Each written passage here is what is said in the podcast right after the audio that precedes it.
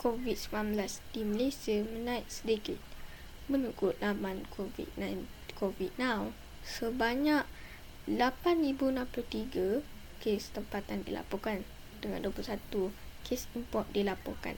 Sebanyak 101,587 keseluruhan kes aktif dilaporkan juga dengan kebanyakannya iaitu 77.2% sedang menjalani kuarantin di rumah sebanyak 12,456 kes sembuh dan 88 kes kematian dilaporkan.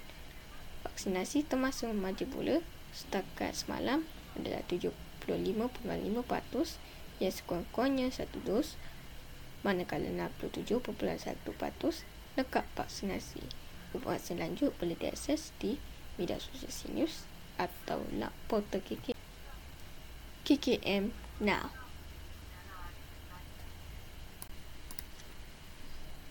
Kesan pembukaan sempadan negeri membawa impak besar bagi negara. Menurut kajian CNews, kehampiran hotel-hotel di bandar-bandar dan pusat-pusat naik seperti Melaka, Port Dickson dan Pulau Pinang dan lainnya sudah hampir penuh tempahan. Pada semalam, entas daerah di Sabah dibenarkan mulai semalam dan menurut laporan Esther Awani, sebanyak 2,000 anggota polis diarahkan pantau aliran trafik di pintu masuk negeri Pulau Pinang. Perniagaan di tempat-tempat meraih minat, minat penyancun dan pulau-pulau sudah pun kembali normal dan berbangkit apabila ramai yang belancong. Namun kebanyakannya mematuhi SOP yang dikeluarkan oleh kerajaan seperti pemakaian pelitup muka, sanitasi tangan dan lainnya. Politik di negeri Melaka bertukar krisis apabila tak ada sesiapa yang bakal kekal menguasai negeri Melaka.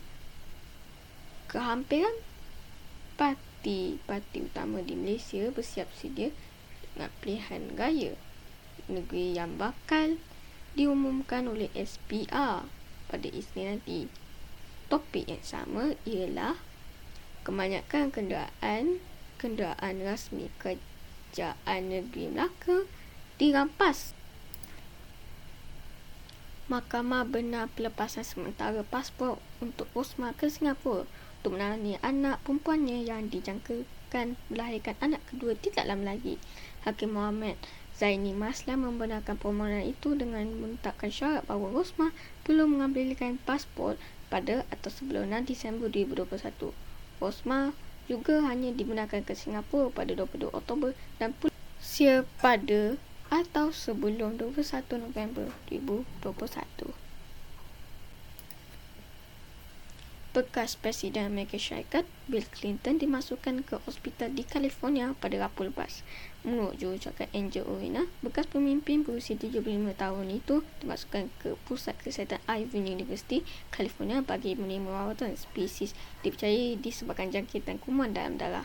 Owena berkata Clinton kini berada dalam keadaan stabil dan memberi respon baik terhadap ubat yang diberi. Beliau dijangka akan dibenarkan pulang ke rumah tidak lama lagi. Dan itu saja pada berita hari ini. Kami minta maaf jika ada kesilapan terlalu cepat membaca dan masalah-masalah lain. Jika negara kami menguji, cuba pemberian baru ini. Dan pada masa akan datang nanti, bakal masuk baik dan bakal bersih. Mungkinlah pada pertengahan tahun hadapan. Anda boleh memberi maklum balas ini dengan hashtag CNewsM1 dan PCPanM1. Dan selamat malam.